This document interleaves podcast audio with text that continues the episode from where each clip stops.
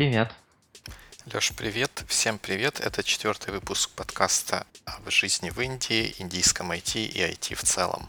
Доброе утро, Украина. Доброе утро, Индия. Прошла почти неделя с нашего последнего а, разговора, и мы его закончили на том, что был такой замечательный, правда, почему я говорю был, такой замечательный подкаст, э, подкаст, нет, стартап ZipGo, которым ты пользовался и в который в один не очень прекрасный момент как-то перестал а, работать. А там как-то что-то произошло с ним за последнюю неделю, он не вернулся в строй. Да, еще не вернулся, но вроде бы идет на поправку. Там они были забанены, если можно так сказать, ровно неделю. И вот уже с начала этой недели начали восстанавливать некоторые маршруты. То есть не все маршруты сразу обратно запустили, а только некоторые. Вот тот маршрут, по которому я ездил, еще не запущен. И я проверял еще там два или три других маршрута, которые мне как-то подходили, они тоже еще не запущены. Я им написал письмо, они мне прислали просто такой шаблонный ответ, что сейчас, сейчас, вот через недельку-другую запустим и твой маршрут. И проверил их страницу на Фейсбуке, в Твиттере они уже начали людям активно там отвечать на все эти гневные запросы, что они скоро восстановятся. Так что жду. То есть то, что ты пожаловался в подкасте, помогло, да, они хотя бы начали отвечать. Ну да, думаю, да. Слушай, а я вот в прошлый раз не уловил, я так понял, что они строят маршрут проезда вот этой маршрутки в зависимости от потребностей. То есть кто где поставил заявку, и оно как бы объезжает этих людей. А сейчас ты говоришь, что у них есть как бы выделенные маршруты, по которым они ездят. Ну, я точно их внутреннюю кухню не знаю, но настоль, насколько я себе представляю, они просто запускают маршрут с какого-то района в другой определенный район. И эти маршруты фиксированные. И там просто есть как бы такие определенные места, где обычно большие автобусные остановки. И они на этом маршруте. То есть ты в приложение заходишь, и вот эту ближайшую автобусную остановку в поиск вводишь, и смотришь, мимо нее проезжает автобус или нет. То есть это такой, как, ну, именно обычный автобус, можно сказать, в этом плане, только чуть-чуть другой. И они остановками пользуются такими обычными общественными, так? Ну, обычно вот там в том районе, где я жил, это там вот есть обычная остановка, а вот остановка этого Зибо, она без всяких обозначений, просто чуть дальше той остановки. Там просто в приложении написано, где автобус останавливается, и фотография есть. То есть найти, в принципе, не без проблем можно. Вот. И у них трекинг достаточно хороший автобуса. То есть я утром встал, выбрал автобус, на котором еду, и потом мне его всегда видно на карте, где он едет, и там показывает э, время до прибытия на мою установку, то есть удобно. Здорово, я просто вспоминаю, что в долине, в Сан-Франциско была история с обще... не с общественными автобусами, а наоборот с автобусами, которые Google и другие IT-компании устраивали для своих сотрудников. Они их подбирали на остановках обычных автобусов. И по этому поводу многие возмущались, что вот как же так, это там благо, которое дается только отдельным элитным индивидуумам, которые работают э, вот в этих IT-компаниях, а пользуются общественно построенной остановкой mm-hmm. и все такое. Тоже там были какие-то какие-то волнения на эту тему. Ну, здесь, видимо, да, что-то похожая история какая-то. Ну, то есть Zip, ZipGo пока еще не, не, не восстановил свой, свой сервис полностью, а не нашел ли ты какой-нибудь альтернативы или замены ему? Нет, замена. Вот эти дни, когда не было Зимго, то ездили мы на рикше обычно. В принципе, других альтернатив нет. Автобус долго, не очень удобно. И так, средне по деньгам. Рикша быстро, более удобно, но чуть дороже. Рикша друг, друг человека. В Фейсбуке, кстати, такие достаточно красивые есть фотки того, как эти рикши в разных, в разных странах выглядят. Я в uh-huh. прошлом выпуске линку поставил. А вот если опять вернуться к теме стартапов, мобильных всяких технологий, а вот кроме ZipGo, чем ты еще пользуешься на своем мобильном телефоне, что помогает жить в Бангалоре? Да, вообще у них в Бангалоре вот круто, что есть э, много всяких стартапов, которые именно с оффлайновой де- деятельностью какой-то связаны. Вот у меня на телефоне стоит, кроме ZipGo, еще Ola. Это такой индийский Uber. Там через него можно заказать э, рикшу или обычное такси. Uber стоит. И, не знаю, где-то 3, 4, 5 где-то приложений по доставке еды. Такого тоже много, они разные, немного по-разному работают, поэтому вот я их все оставлю. И часто они еще проводят э, всякие промо-акции, и можно там иногда бесплатно пообедать или задешево пообедать. А как это работает? Все, все полностью работает через онлайн, через приложение. Вот я просто вспоминаю, как у нас зачастую это сделано, что все равно приходится даже при заказе через приложение провзаимодействовать с человеком, который тебе или перезвонит, или, угу. или просто скажет, ну вот вы лучше там что-то не работает система, позвоните нам по такому телефону. А как в Индии? Да, вот с доставкой еды здесь, наверное, чуть удобнее. Там ты действительно все во вла- в онлайне, ты зашел в приложение, выбрал, что ты хочешь покушать, оформил заказ, и потом ты как бы у тебя статус заказа показывается, и тебе обычно звонят только когда этот заказ уже подобрал этот курьер. Он обычно звонит, чтобы переспросить дорогу.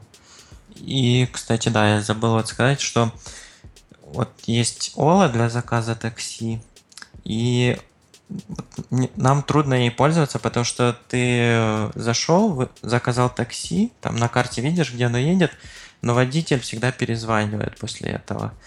И водителю зачастую, ну, почти всегда не разговаривает по-английски. То есть нам, если рядом нет друга индуса какого-то, то просто так олой не воспользоваться. С, ним, с водителем поговорить не получается. А в Uber, получается, все в, в онлайне делается, да, без такого голосового участия. Да, в Uber, по-моему, они... Я Uber не сильно часто пользовался, но когда заказывал, то они видели меня у себя на карте и подъезжали к тому месту, где я стоял. Интересно, вот если тоже вернуться к теме, поговорить с индусами, а вот те, которые говорят по-английски, с ними есть какие-то проблемы с общением? Ведь мы все знаем, что вот там у, у индусов такой свой особенный английский язык, practically unavailable, всякие такие. Да, ну, акцент, конечно, у них есть, да, свой индусский, но в принципе каких-то таких особых проблем с коммуникацией не было. Если человек действительно знает английский, то можно поговорить спокойно, в принципе, на любые темы.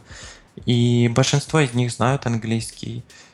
Не знают английский только вот э, водители такси, рикши, это там, например, уборщик какой-то или, не знаю, там, охранник на входе в магазин.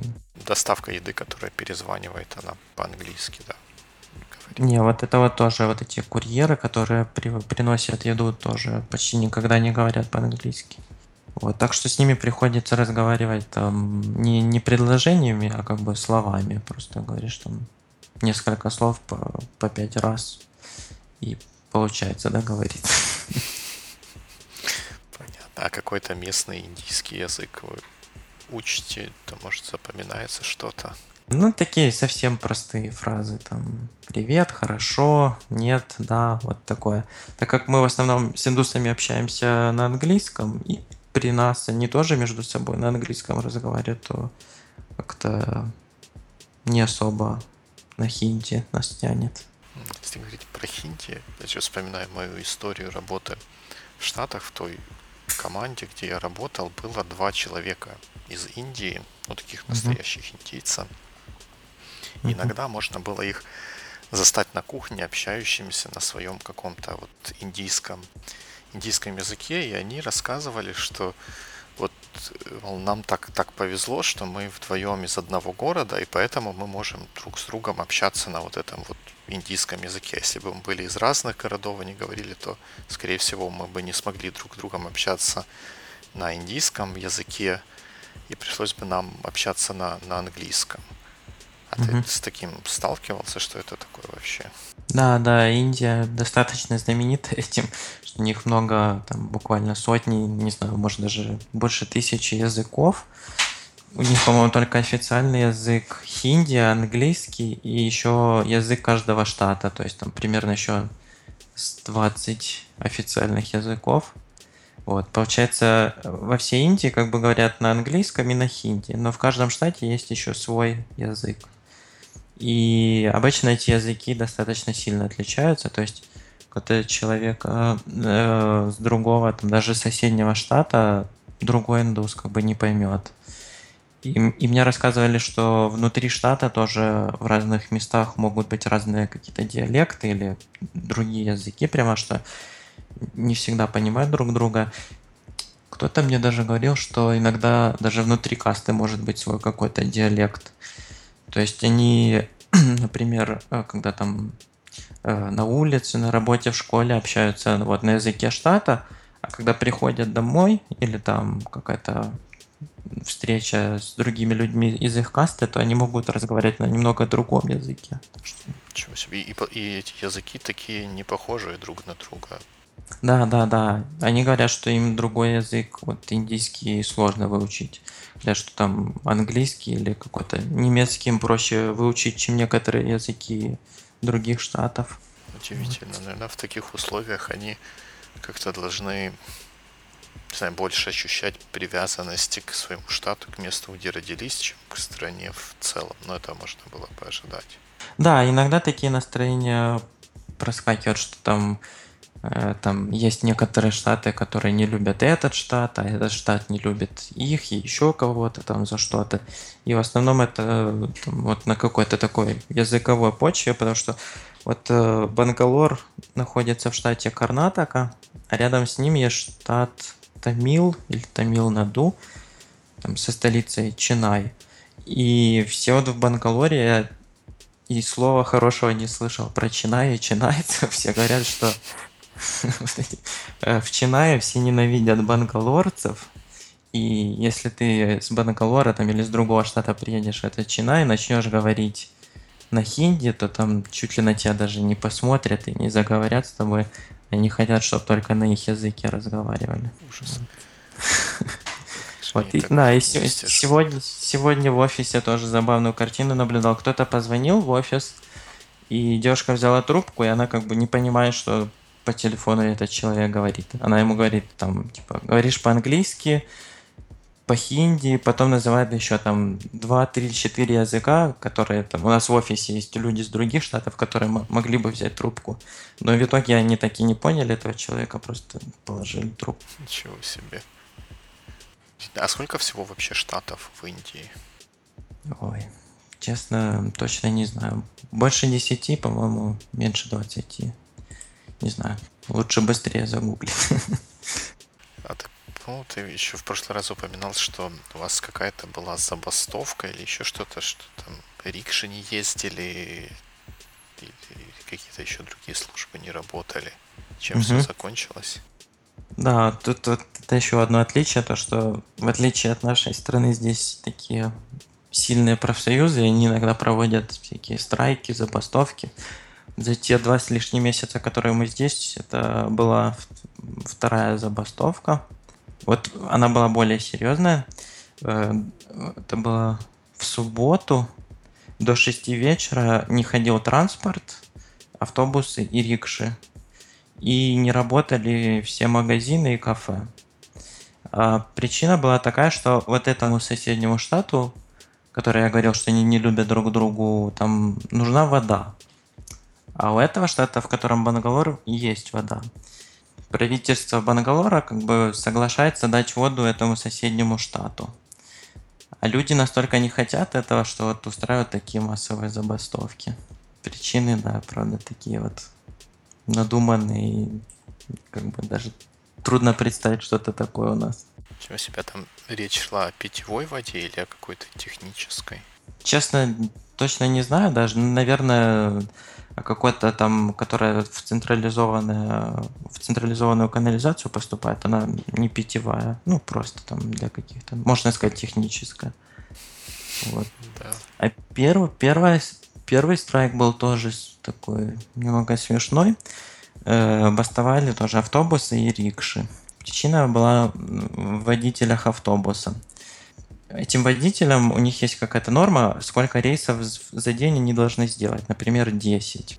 Они как бы не успевают 10 рейсов за день сделать, и поэтому им приходится превышать скорость иногда. А штрафы за превышение скорости очень большие. И они бастовали и требовали, чтобы или им уменьшили количество вот этих обязательных рейсов, или уменьшили штрафы за превышение. Логично. Штрафы меньшить меньше или ездить медленнее. Угу. Но в итоге все это заканчивается обычно тем, что автобусы действительно бастуют, там магазины, кафе тоже закрываются, а рикши все равно ездят, просто там в 2-3 раза больше денег хотят. Ну, да, такое. Жажда наживы побеждает. Вот ты же так затронул немножко тему каст, у которых могут быть разные языки.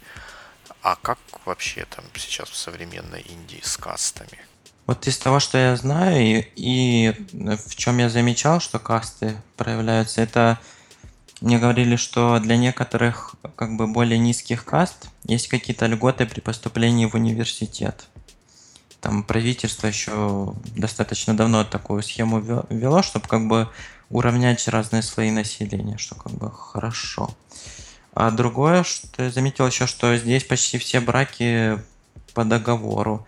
И обычно этот брак по договору должен происходить между людьми одинаковой касты. Да, наверное, всегда, и это обязательно.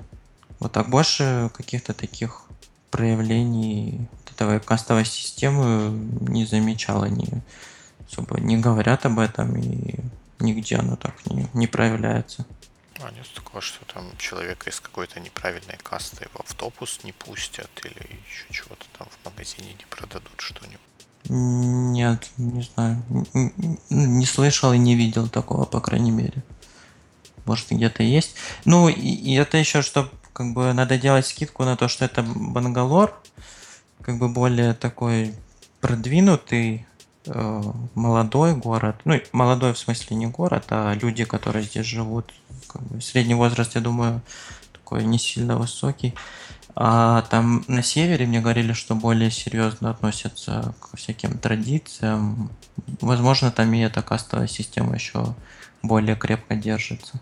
Понятно. А как вот эти браки по расчету, о которых ты решили, не по расчету, а по, по договору, как они осуществляются? Как-то приходилось с этим сталкиваться, наблюдать, может быть?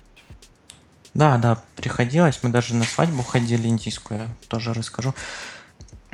Получается, чтобы жениться, необычно женятся где-то после 20, где-то 23, 26 лет, когда людям они обычно женятся.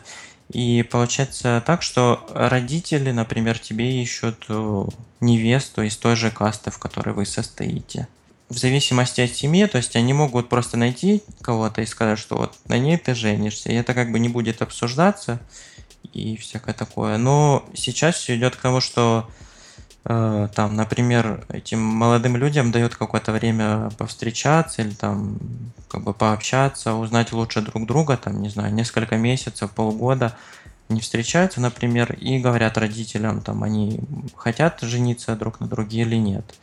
Если нет, то родители ищут просто другого кандидата. В некоторых семьях, наоборот, семья какие-то выдвигает свои требования, например, чтобы человек был из той же касты и там материально обеспечен, как бы. Ты находишь там, не знаю, какую-то девушку, общаешься с ней, представляешь ее родителям, и уже родители как бы смотрят, она им нравится или нет. И тогда уже как бы дают добро или нет. Вот так это происходит. Есть, конечно, браки и не по договору, но таких мало. Я прям не знаю, только одну, одну пару знаю такую, что женились э, не по договору между семьями. Вот. И это опять же в Бангалоре, так а мне рассказывали, что в северных штатах каких-то или там в селах там вот это вот сильнее держится система.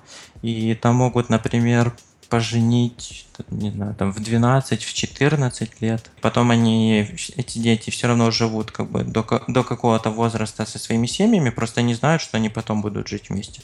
А потом, когда они там, в, в определенный момент съезжаются и живут вместе уже.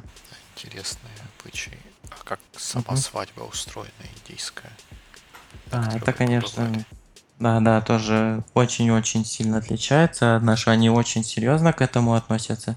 Все еще начинается с того, что они идут узнавать, э, когда им стоит отмечать свадьбу к астрологу или гадалке какой-то, не знаю. То есть они идут, им там говорят э, дату и прямо время, когда нужно это делать. Потом обычно все эти празднования, обряды и так далее длится где-то 5 дней. И мы вот были на двух днях свадьбы. Это было в будний день, по-моему, в четверг вечером и в пятницу утром. В четверг вечером мы приехали, сразу удивились, что там такое как бы, большое какое-то помещение, прям как именно дворец бракосочетания. Очень много гостей было. Нам потом сказали, что где-то полторы-две тысячи гостей было на этой свадьбе. Много рядов со стульями для гостей, большая какая-то камера ездит, э, сцена огромная. На этой сцене стоят жених и невеста. По сторонам стоят их родственники, может, какие-то близкие друзья. И гости выстраиваются как бы с двух сторон сцены и по очереди подходят, поздравляют их и дарят какой-то подарок.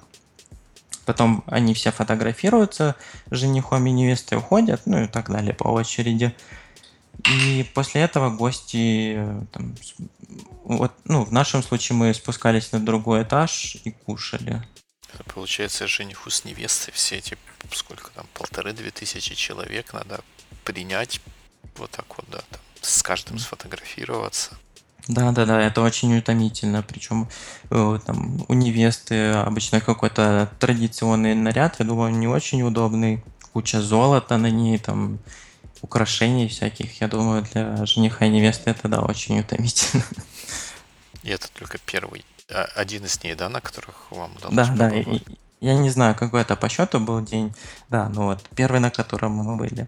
Ну, а гости, получается, пришли, поздравили, потом там пообщались, покушали, да, там, да, вот. Еще пообщались и разъехались. То есть для них это так не сильно утомительно. И свадьба там безалкогольная, то есть они там не сильно много времени за застольями еще чем-то проводят. На второй день мы приехали утром, где-то в 9 утра. Я тебя перебью, а вы куда-то уезжали или ну, вас как-то поселили вместе со свадьбой или просто как бы сами по себе должны были? Мы, мы уезжали, да, и, по-моему, все, все как бы разъезжались по домам. Может, там те друзья и родственники, которые откуда-то издалека приезжали на свадьбу, их где-то размещали. Мы приехали, там поздравили, погуляли немного и домой. Это все дело в Бангалоре было, да? Да, да, в Бангалоре у них есть такие, ну, достаточно много, э, называется Wedding Palace, такие вот места, где отмечают свадьбу обычно. Вот ну, большие здания. А на второй день что было? Да, на второй день мы приехали, там было уже более традиционные какие-то обряды. То есть э, жених и невеста сидели э, или стояли э, тоже на сцене, вокруг них было много людей, э, родители, еще какие-то там друзья. И было несколько людей, которые проводили как бы церемонию. Потому что там во время церемонии надо говорить какие-то фразы, там, не знаю, на каком-то старом языке, который они не знают. То есть это выглядит так, что этот э, там, монах или человек, который проводит церемонию, им говорит, что надо сказать, что надо сделать, они повторяют за ним, делают это, ну и потом далее, и так далее. И там всех этих штук очень много было, наверное, часа часа два там менялось все, они все это делали, Потом они просто сели, им связали э, там, полотенцем или чем-то руки. Они держали стакан, каждый держал по стакану в руке, и каждый гость должен был подойти как бы благословить их брак. налить молока в эти стаканы и посыпать их головы рисом. То есть вот получается, они два часа делали, делали какие-то обряды, потом сели и опять ждали, пока каждый, каждый гость пройдет и благословит их. Мы, мы, вот два часа посмотрели, потом сходили покушали, потом вернулись, посмотрели, и все это еще длилось, длилось. Потом мы сами пошли, молока вот налили и рисом посыпали, и там еще куча гостей осталось. То есть это тоже... Ну вот мы были только часа четыре, мы потом уехали, и я думаю, это еще там долго продолжалось. это серьезное испытание. Да, первое такое большое испытание. И это был последний день? Или свадьба еще продолжалась дальше, а вы уже не, не попали? Да, я думаю, там еще один или два дня было, но для нас это был второй и последний день. Ну, вообще, конечно, интересно, очень похоже на нас. Да, даже одним тем же, что полторы-две тысячи людей, это так вот в порядке вещей, или это была свадьба с особым размахом?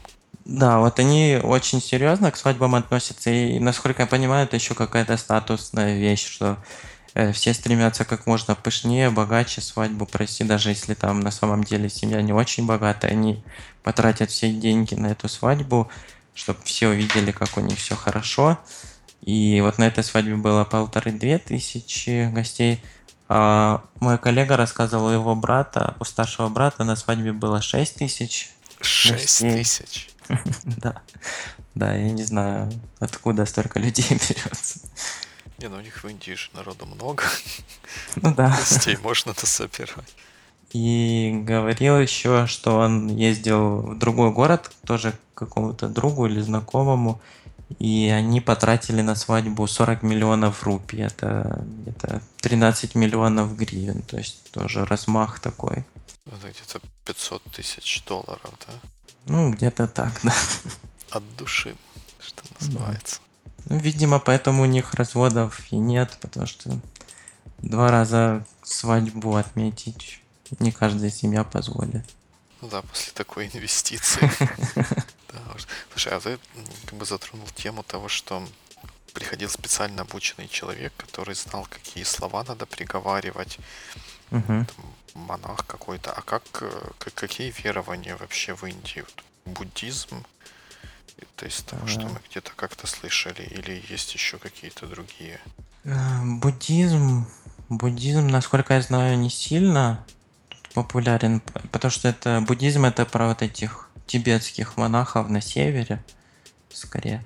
А тут э, индуизм называется, там где вот эти куча богов, там человек-обезьяна, человек-слон и так далее. Тут, наверное, 90% или 80%, ну точно, вот эти индуисты. Есть э, мусульмане и есть католики. Вот примерно такое соотношение. И, кстати, вот про еду еще в прошлый раз, никто, наверное, не сказал, что здесь нет говядины. И это потому, что индуисты не едят говядину, потому что корова священное животное. Дело в том, что даже они не просто не едят говядину, а если в каком-то месте готовят говядину, то они в то место не будут ходить. То есть как бы открывать такое кафе, где будут готовить говядину, просто невыгодно. Интересно, а как-то это в практической жизни проявляется много храмов или каких-то таких других религиозных сооружений, может, событий. Э, да, храмов достаточно много. В городе, в черте города они не очень большие. И, насколько я понимаю, там каждый храм обычно посвящен какому-то конкретному отдельному богу. Или там, может, нескольким из них. То есть у них достаточно много этих богов, наверное. Ну, больше десяти точно. Наверное, даже несколько десятков. И часто вот эти праздники тоже у них есть некоторые, если бог там более уважаемый, то прям у всех выходной в этот день. Вот недавно был праздник э, Ганеши, это такой человек-слон, как бы человек, и у него голова слона.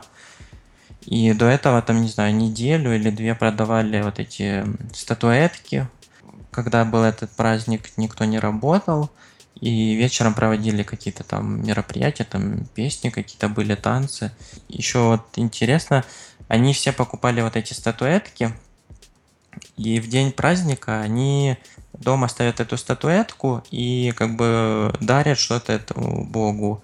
Там сладости, цветы какие-то, там свечки зажигают рядом с ним, говорят нужные слова, и как бы на этом празднование такое вот традиционное заканчивается. И что они потом еще должны сделать с этой статуэткой, это они должны ее выбросить в речку. До этого вот каждая семья покупала по статуэтке бога, и потом они все дружно выбросили эти статуэтки в воду. И многие эти статуэтки были там, ну, не сильно качественные, пластиковые какие-то. Вот. Я не знаю, как они потом это все с речек убирают и так далее. Интересная традиция. Если говорить, кстати, про этого Ганешу, то изображение этого бога можно увидеть на логотипе нашего подкаста. Если я правильно помню, он символизирует ум и всякое такое разное, что присуще айтишникам, о которых мы разговариваем. Вот, поэтому можете заходить к нам на, SoundCloud, посмотреть на, на изображение этого бога, а также оставить свои комментарии и вопросы для наших следующих выпусков. А на, этот, на этом мы, наверное, будем заканчивать э, наш выпуск, посвященный свадьбам и другим индийским традициям. А в следующий раз мы поговорим о путешествиях в Индии на более далекие расстояния, то есть о жизни в большой Индии, а не в большом городе в Индии. Присылайте свои вопросы, а, постараемся на них ответить. Да, пока. Присылайте вопросы.